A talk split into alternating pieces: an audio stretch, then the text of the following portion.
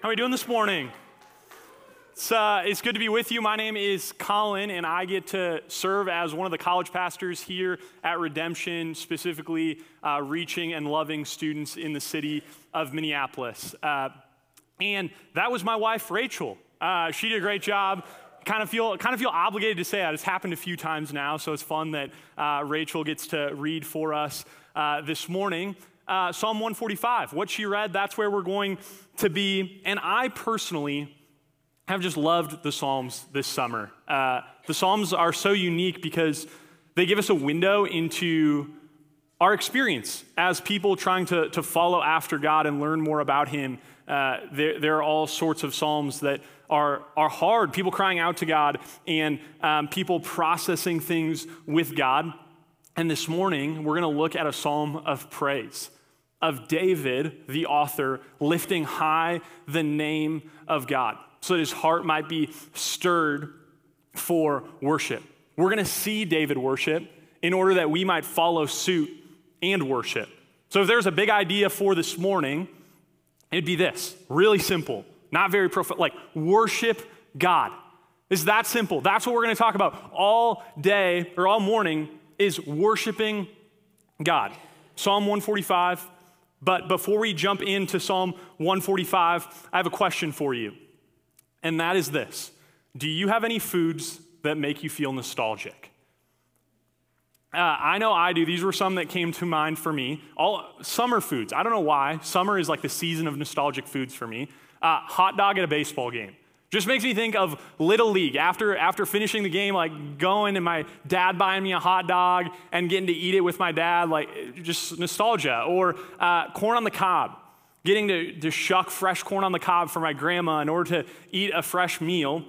But I was reminded of another nostalgic food uh, just this last week. Uh, I was at my in-laws' house, and they love to stock their pantry when uh, when I come down with food that tastes really good but is not very good for you. Um, and so I opened up their pantry. I, I was hungry, and I saw a can of Pringles. And there's just something that's so good and so right about Pringles, right? And you think of like the duck beak that you used to make as a kid, or, you know, uh, when, when my hand would reach to the bottom of the Pringles can. I lamented the day that I realized that growing up wasn't that great because my hand couldn't fit to the bottom of the can. I had to like do the tilt instead of, you know, the reach. But anyway, uh, so I see this can of Pringles and all these emotions are coming back. Yes. You know, I, I can start to taste in my mouth that addicting, salty Pringles powder. If you've had Pringles recently, you know what I'm talking about. You can't describe it any other way. So good. And so I, I'm starting, like, my heart is starting to stir in affection for these Pringles. Open. So I go to the pantry, grab the can, open it up, completely empty. Who would do such a thing? Other than me to my sisters all growing up. I mean, I, the amount of times I finished a bag of chips and put it back, like, sorry. But I, so my heart is like, was stirring for the emotion of, of these Pringles. Like my, my emotions were going, it looked so good from the outside until I opened up the Pringles can and realized it was empty. Here's the leap. I think that's a little bit like our worship sometimes. That it can look good and appealing and right on the outside, and then you open it and you realize that it's empty. See, I was getting ready for this message in Psalm one forty-five, talking about worship, big idea, worship God. And then in my personal time, I'm reading through the book of Matthew, and I came across this verse, the words of Jesus in Matthew fifteen. This is what it says. This people honors me with their lips, but their hearts are, from, are far from me. In vain do they worship me. You see, there's a way to talk about praising God. There's a way to sing songs to Jesus, all while having your heart have no affection for him. And that's true of me. I was so convicted by that, that my voice sometimes sings songs to Jesus while my heart is far from him. And so this morning, my prayer is that you'd get a clearer picture of what authentic, true worship of God looks like. Not, not from my words, but simply from the words inspired by the Spirit in Psalm one forty-five, that your lips would declare the greatness of God, but that your heart would be full of affection for him. Not just that Psalm one forty-five would inform your head or inform your actions, but would stir your heart. And so here's how we're going to do that. We're going to uh, spend quite a bit of time in verse one talking about who we praise. Then we're going to talk about why we praise. And then we're going to talk about where we praise. So who, why, and where of worship. Ready? Here we go. Uh, who we praise. Starting in verse one of Psalm one forty-five. This is what it says. I will extol you, my God and King, and bless your name forever and ever. Do you, do you notice the first way the psalmist addresses God? It's not God, it's not King, it's not Mighty One, it's not O Majesty. The first way he addresses God is you. And I find that really interesting. And it, maybe that isn't that shocking to some of us, but I think we need to come to realize how, if, in terms of history and in terms of our current culture, how unique that actually is, that we talk directly to God, not third person through someone else, not, uh, not that we worship something that is impossible to know, but we worship something that is knowable in a you. As I was getting ready for this morning, I just wanted to understand more how other people thought of the people they prayed to and, and praised.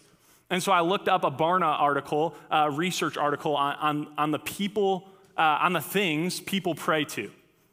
And I was so surprised by the diversity of things people would pray to. A higher power, an internal power, the universe, something out there. But as Christians, that's not who we are and that's not what we do, because we praise and we pray to a you. It's, it's directed. We pray and praise a person. God is a person. He's really three persons, one entity, when we don't have time to totally unpack what the meaning of the Trinity is this morning. But what it, what it means for us this morning in terms of our praise is that God is a person, and therefore God can be in relationship. God can know you and be known by you. God is a person that wants to be in relationship with us. And so when the psalmist says, I will extol you, he's saying, my praise is directed to a knowable God, but now he doesn't just say to you, God, he says to you, my God. I will extol you, my God. And as I was thinking about that, I thought back to the day that I asked Rachel to marry me, June twentieth, twenty twenty. Yes, we got engaged in the middle of COVID. Yes, we got married in the middle of COVID. It was something. We're married, so it's been awesome. But I, I remember June twentieth, and the day you propose is the day you can say all sappy things and no one can like rip you for it, you know? You can say whatever you want, it's great.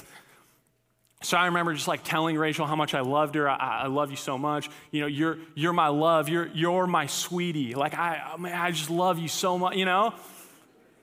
And when I, I was, as I was thinking about this, it's like, I actually think that's a little bit of what the psalmist is doing. The psalmist isn't claiming to own God. He's claiming that like Rachel is sweet to me and her love stirs my heart for her, the psalmist is saying, you are my God, that you are not just God out there, but that you are God to me. And that's good for my heart and good for my soul. You're my God. You have now captivated my heart, which allows, which changes everything about the way that I live. But this forced me to ask a question, which is this. Are there times where that's actually not true of me?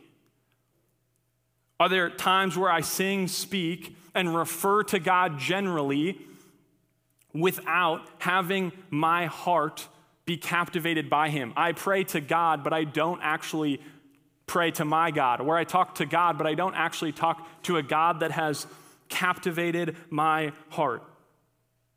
Let me give you guys a couple examples of ways that this, I'm convicted of this even now, day to day. Uh, it's so fun to, to come and teach God's word. I think it's such a privilege. And yet, uh, it's really convicting sometimes, because if you want like fast track to conviction of Colin's soul, here's what it is. It's when I'm like, you know, struggling with something, and people just so kindly with a big smirk on their face say, hey, Colin, remember when you said in a sermon, and will like quote directly what I said back to me? Uh, thank you for doing that, kind of. It's just like, oh, this, ah, you know? It, so let me give you, let me give you a, an example. I, I frequently say uh, to our college students, you know, they, they're, they're, what's put before them is all the things that the world wants them to run after. Money is one of the most prominent ones. So like, you don't need money to satisfy you. God alone will satisfy you.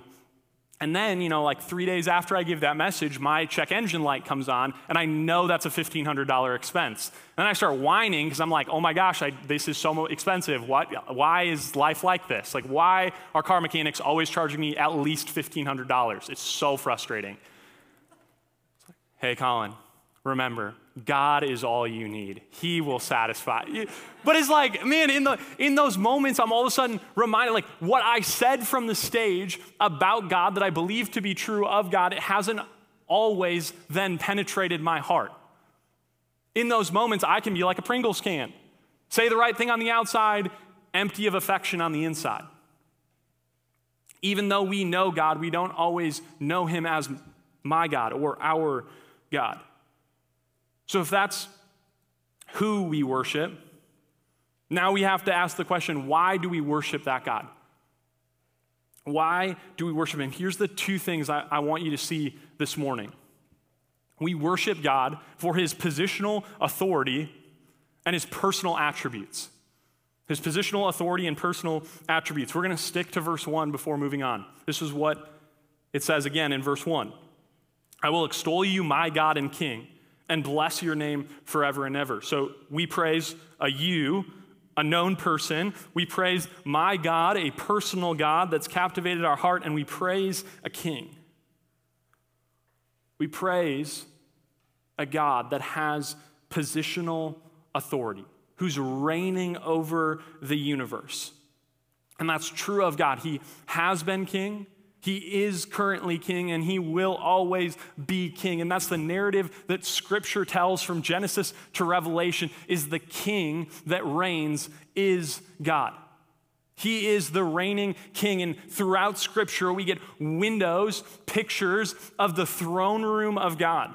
It's like where the curtain is pulled back for his people when we're reading God's word in order to see God high and lifted up on his throne, reigning over the universe. They're in uh, Isaiah and Daniel and Revelation specifically.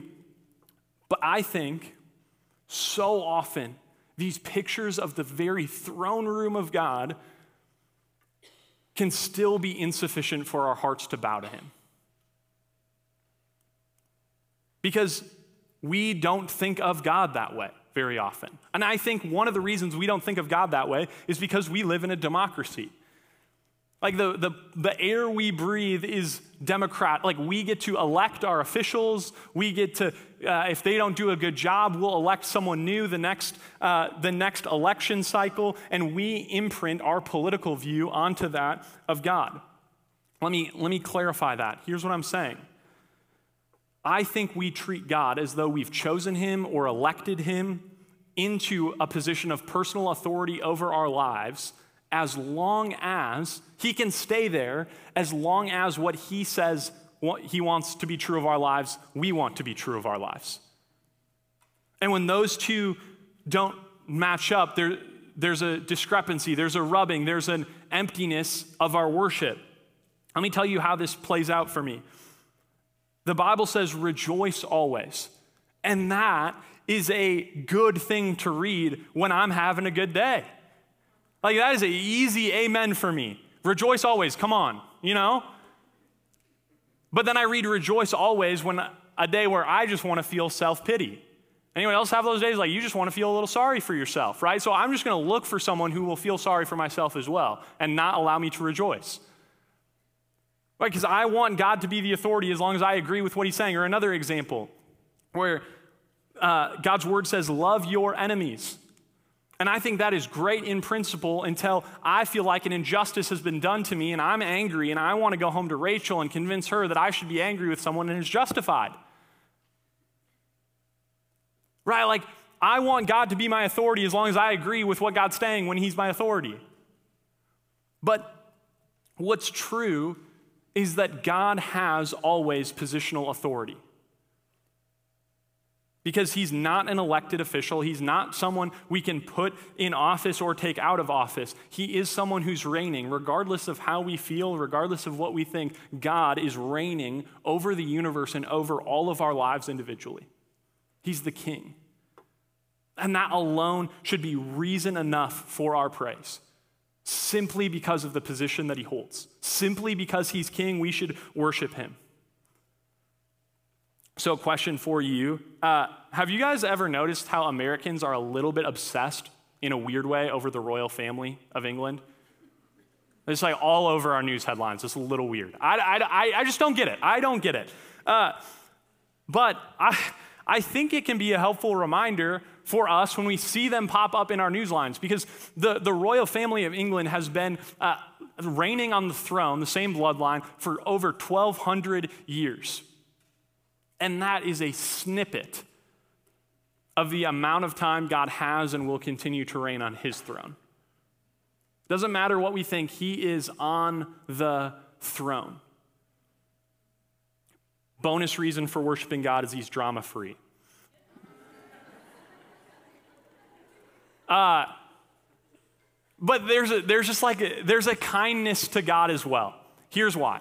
Because him being on the throne should be enough for our hearts to bow and our voices to lift to his praise. But he doesn't leave us at that. He gives us so much more reason to sing songs and to lift him high.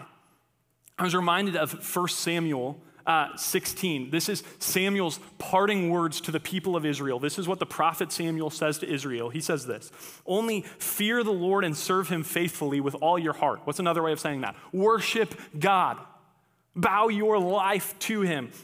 Why? Okay, this is the next verse. This is what he says. "For consider what great things he's done for you." I think Psalm one forty-five is David's response to Samuel's encouragement.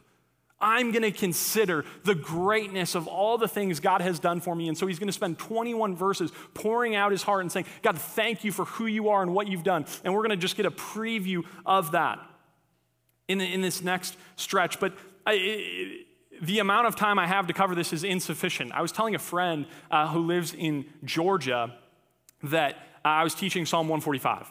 And he knows his Bible really well, and so he was like, wow, that's, that's a great psalm. I'm so happy you're teaching that. I hope you plan at least four hours uh, to teach it. And so I'm a little under twenty minutes in, one verse. You guys ready to go? Uh, I hope you don't have plans this afternoon. I'm kidding. I was like, dude, you go to church in the South. We're up here in Minnesota. If I go more than forty minutes, people are snoozing. Like, no way. Uh, so I, I got to get going. Uh, but... Psalm one forty-five, we're reading an account of, of David worshiping God. Like, what's weird about Psalm one forty-five is David isn't telling us how to worship God. David is just worshiping God.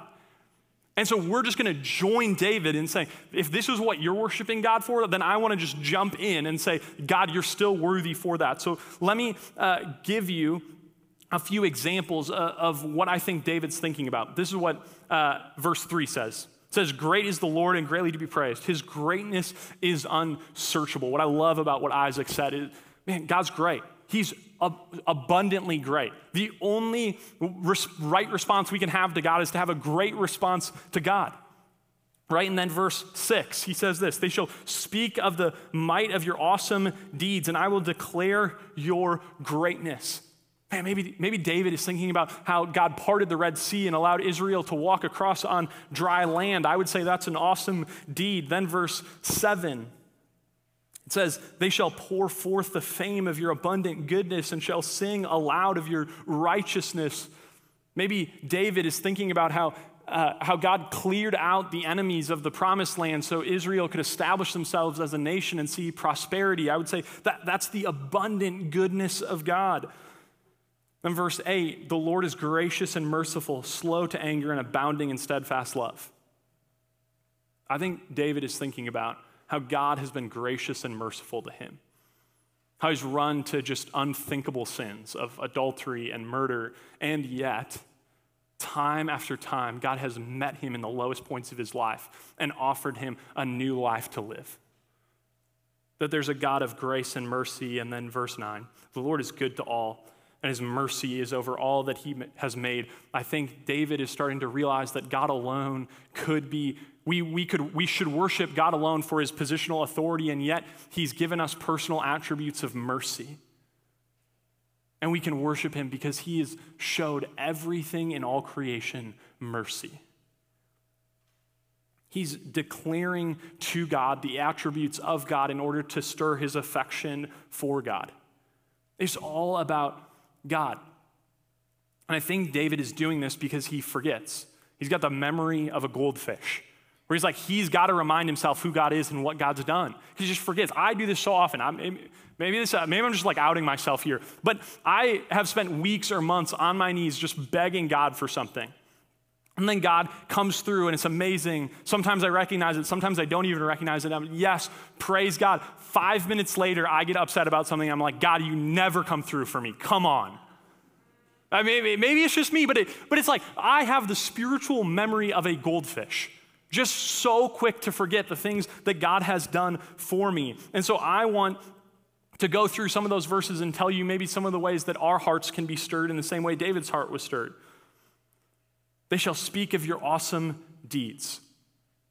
As the fact that we have access to God's word in our language that's so accessible that everyone here can have a Bible, or it can be on your phone, and if you don't have one, we want to give you one on the way out, with literacy rates that are so high that the majority of people sitting in this room can read God's word for themselves, is baffling.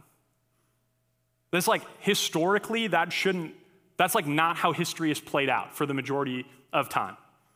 It's so recent. And you know what? People had to fight for God's word to be in the hands of normal people.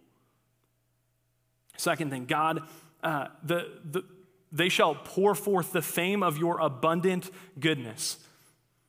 Redemption, this church is six years old. That's really recent. And we, at our last B W P, baptized fifty people. We've seen hundreds of people baptized. You know, you know the average church size in America is less than fifty people? We baptized that many people at our last B W P. Talk about the abundant goodness of God. And that God is gracious and merciful. And there are innumerable ways I could tell you of the ways that God has met me when I've run back to sin that I said I'd never run back to, when I go, when I fall on frustration, when I fall back into the cares of the world, and God continually meets me. Not with a heavy hand, but with mercy. He comes alongside me and he loves me. He says, Colin, I have a new life for you. Let's do it together. Let's, let's walk in it together. David, and hopefully we, are saying to God attributes of God in order to stir our worship for God. I hope we see the ways that David's doing it and the ways that we can do it, but I don't want to miss one of the unique ways that David is doing this in Psalm one forty-five, that we actually miss in translation. And so Psalm one forty-five is called an acrostic psalm, where each line of the psalm starts with a, a letter in order for that, that to mean something vertically, so to speak. And what David is doing is he's walking through all the letters of the Hebrew alphabet from the first letter to the last letter, declaring to God who he is and what he's done. So basically what he's doing is he's giving the A to Z of who God is. It's his theological A B Cs. And so a, a couple of years ago, I, uh, I gave our Saul company the A to Z of who God is. I won't do that. I will spare you. But I will give you the A B Cs of who God is, what this might look like. That God is A. He's the author. He's written a story of his glory into the world and into our lives. That he's B, that he's beautiful. That all that he makes is good, and he captivates the hearts of those who see him, that he see he's the creator, that he gives breath to all living things, that he sustains the world by his word. That's just the A B Cs of who God is, and David goes from A to Z of who God is, documenting his positional authority and personal attributes. And so here's how I want to end. I want to end by giving you five places that I want you guys to sing your or rehearse your theological A B Cs, right? Like a kid who's eager to, to that's learned the tune of their A B Cs, that's eager to sing it in any and every place. I want us to be a church that's eager to rehearse our theological A B Cs. So not that these are the only five places to rehearse your theological A B Cs, but these are five good places to rehearse your theological A B Cs. All right, this is the where of where we worship. This is uh, the first place, private spaces. This is what it says back in verse one to verse three of Psalm one forty-five. I will extol you, my God and King, and bless your name forever and ever. Every day I will bless you and praise your name forever and ever. Great is the Lord and greatly to be praised, and his greatness is unsearchable. It seems to me that David is finding a way to daily remind himself of the worthiness of God and why his worship should go to God alone. And I'm guessing the primary way David is doing that is by reading and meditating on God's law. Opening up God's law and just, yes, God, this is good. This is good for me. You're good to me. And I want us to be a church that reads and cherishes God's word. I love that about this church, that we are people that love God's word. But I want to talk quickly to the people who are struggling to get in God's word, because I know I walk through seasons like that. And so maybe for you, you're uh, a new parent, or uh, maybe for you, you're, you're a working parent and just trying to figure it out, or you're in a job transition, or you're in a new rhythm of life, or frankly, you don't know what's going on in your life. You're just really struggling to get in God's word. And I just want to encourage you with something, because, man, I can so often be led to discouragement when I'm in those seasons. For me, it's often that I wake up and and I, I just like am busy, and so I forget. And so then you, usually it's my drive to work, or I'm sitting at lunch where I'm like, oh my gosh, I haven't read my Bible today. And then it starts to spiral from there of, oh, I can't remember the last time I read my Bible. And frankly, I can't remember the last thing I read when I read my Bible. And now it's Monday afternoon and I don't even remember what was talked about yesterday in the sermon. Like, I'm just in a, How, how can I know and love God's law if I can't recall anything that I've read or listened to recently? What do I do then? What's funny about discouragement is the cycle of discouragement is one of the last things that compels us to get in God's word. It just doesn't work. So here's something that I found that works for me, and maybe it'll work for you, which is when I find myself in those moments of, oh my goodness, I didn't read today, just stop, quiet my heart, and remind myself that I can know a truth, I know a truth of God that can matter for my life today. And so maybe it's something simple like John three sixteen, for God so loved the world that he gave his one and only son, that whoever believes in him shall not perish, but have eternal life. And I can remember that if God loves the world, God loves me. God is L loving. And I can think about that. Bible not open, driving a car, I can think about the reason, or I can think that God loves me, and that will change the way I live. Or my go-to is Psalm twenty-three. The Lord is my shepherd. I shall not want. He makes me lie down in green pastures. He leads me beside still waters, and he restores my soul. And I'm thinking, man, I didn't read today. I need the soul restoration. And when I am reminded of Psalm twenty-three, I'm reminded that reading my Bible doesn't restore my soul. God restores my soul. And I can meditate on the truths of God without opening my Bible. And I'm not saying you shouldn't open your Bible, but what I am saying is when we learn to love God's word, and when we're meditating on it and saying, yes, God, this is so good, I think that will be the primary uh, motivation for you tomorrow morning to open God's word and see it again afresh and say, yes, God, this is good for me. And that you should be a worshiper in private places, rehearsing your theological A B Cs when no one else is around. The second place I think we should rehearse our theological A B Cs is in corporate places. The rest of these will, will go a little bit faster. But this is verse four. One generation shall commend your works to another, and they shall declare your mighty acts. They shall speak of the might of your awesome deeds, and I will declare your greatness. Guys, coming together as a church matters. Because uh, it is true that God is my God, that I have been captivated by the love of God, but what's equally true, And that can be true for you. And that's important that you have a personal relationship with God. But what's equally true is that God is our God and that we seek him together.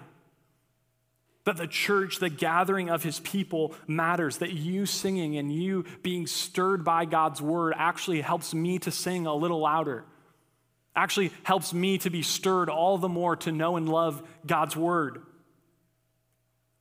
The other thing that I just love, and I just want to encourage you guys, is that Redemption, you all, take verse four really seriously. One generation shall commend your works to another. We have two soul companies. That's amazing. You guys sacrifice personally in order to see the next generation come to know and love the truths of God. Thank you. We have a kids ministry that's growing because you guys are so good at allowing the kids ministry to grow. I mean, keep going, church. Some of you are a little slower. There it is. Uh, but you guys serve in the kids ministry. And you love our kids' ministry. Why? Not just because it's a, a need to fill, but hopefully it's because you want those kids to grow up to know and love and cherish the truths of God. We're a church that loves the next generation. Really quickly, I just want to talk to the college students in the room. You guys are the next generation. One, realize what a unique season this is, that you're in a church that loves you specifically, and two, twenty years from now, would you prioritize taking what you've learned and what's been given to you and giving it to the next generation? Place three, the third place we should rehearse our theological A B Cs is with your words. This is what it says. All your works shall give thanks to you, O Lord, and all the, your saints shall bless you. They shall speak of the glory of your kingdom and tell of your power. In an old uh, wisdom book known as the Talmud, uh, the encouragement, this, the piece of wisdom that's written in it is to verbally recite Psalm one forty-five three times a day, twice in the morning and once at night. And I think the encouragement is that because they learned something that's true of me and I'm guessing is true of you, which is this, that your words shape your heart. It is absolutely true that the overflow of our heart can be our words, but I think it's equally true to say that our words can actually inform and shape our heart. Let me give you an example. Uh, a couple weeks ago, I was just wrestling with God in one of those seasons where I, man, God was just, it felt like he wasn't answering me. It felt like he wasn't hearing me. And I was laying in bed and I said, God, I'm mad at you. And I think it really caught Rachel off guard. I think she was like, wow, okay, here we go. Uh, But the next thing out of my mouth, and, and this is by the Spirit of God alone, is I started to recite what I knew to be true of God. God, I'm mad at you, but you're F, you're faithful. You're L, you're loving. You're R, you are a redeemer. You're, you're seeking me, you're loving me, you're gracious, you're merciful. I started to verbally say what I knew to be true of God. And it's funny because when those words came out of my mouth, it's like that's what it took in order for them to pierce my heart and become true there. I needed to say with my mouth the things that my heart needed to believe. And maybe that's true for you. The fourth place to rehearse your theological A B Cs is at work, at your vocation. Verse fifteen, the eyes of all look to you and you give them their food in due season. You open your hand and you satisfy the desire of every living thing. I wish I had more time to unpack this, but regardless of what you do, if you're in finance, if you're an engineer, if you're a nurse, if you're a teacher, if you're a stay-at-home mom, your work matters. It matters to the world. It matters because it's God's primary means of provision for you, and it matters to God. Your work is a reflection of who God's made you to be. You see, God's a worker. God creates workers. That's a, that is a means by which we reflect the glory and goodness of God is by working with our hands. And God, I love to sit on a beach as much as the next person drinking a pina colada. I mean, it's hard to argue that. But I don't know about you, if I go on a vacation for long enough, I'm starting to like get stirred by the end of vacation. Like I need to do something. I can't just like, I can't just do this for the rest of my life. It feels like it'd be a waste. Why? Because vacations are great, but we are made to be workers. Which means that in your work, even if you can't find a direct spiritual implication to it, you can rehearse your theological A B Cs. If you have a singing voice like mine, don't do it at work. Your coworkers will hate you. Uh, Fifth place to rehearse your theological A B Cs, last one, is in brokenness. In the brokenness of the world and the brokenness of your heart. This is what verse fourteen says. The Lord upholds all who are falling and raises up all who are bowed down. God has status as king. He's reigning. He's ruling. He's high and lifted up. And God is near to the brokenhearted and those who are crushed in spirit. God is a high king, but he's also a near friend that wants to walk with you, wants to be with you in the darkest days of your life. Which means if God is near you in the hardest places that you will go to, what's true is you can muster every fiber of muscle in your being to lift your hands and to say, God, I will worship you in the valley of the shadow of death because you're there. You're with me, you're patient, and you're kind. We can worship God in our brokenness and in our suffering because it's in those places that he draws all the more near to us. Here's the way that this is proven to us most prominently is because God, who is on a throne high and lifted up, got off the throne and put on human flesh and walked the earth, and on earth was his coronation ceremony, but the coronation ceremony wasn't held with a crown of jewels on a throne, but it was held with a crown of thorns on a cross. That is the way that your king was coronated, is he went to the darkest places of the universe so that you wouldn't have to go there. So even in your suffering, you can worship a God who suffered. You can worship a father of the hurting and a son of suffering. You can worship a God who meets you in your pain and draws near to you in it. Because that's who God is. And that's a God that's worthy of our worship. And so yes, when you are on the mountaintops of life and it can be easy to declare your theological A B Cs, would you do it? Loudly, proudly, helping others to join in your chorus. God, this is who you are and this is who you are to me. But also know that in the valley of the shadow of death, in the hardest days that you will ever walk through, God is equally worthy of your worship. And that actually your worship is the thing that will all the more r- allow you to recognize that he's there with you in those places. Let's pray.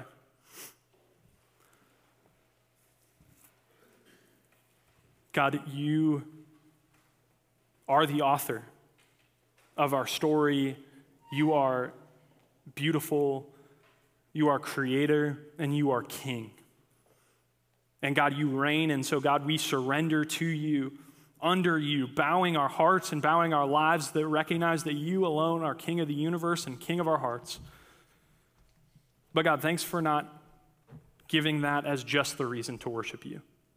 But God, thanks for meeting us in our darkest days, meeting us in our sin, meeting us in our brokenness and giving us a new life. That in the resurrection of Jesus, we see that that's no longer the end of the story, but there, there's new life to be had, that God, we are now an heir with you, that you are bringing heaven here. God, we, we love you, and we pray this in Jesus' name. Amen.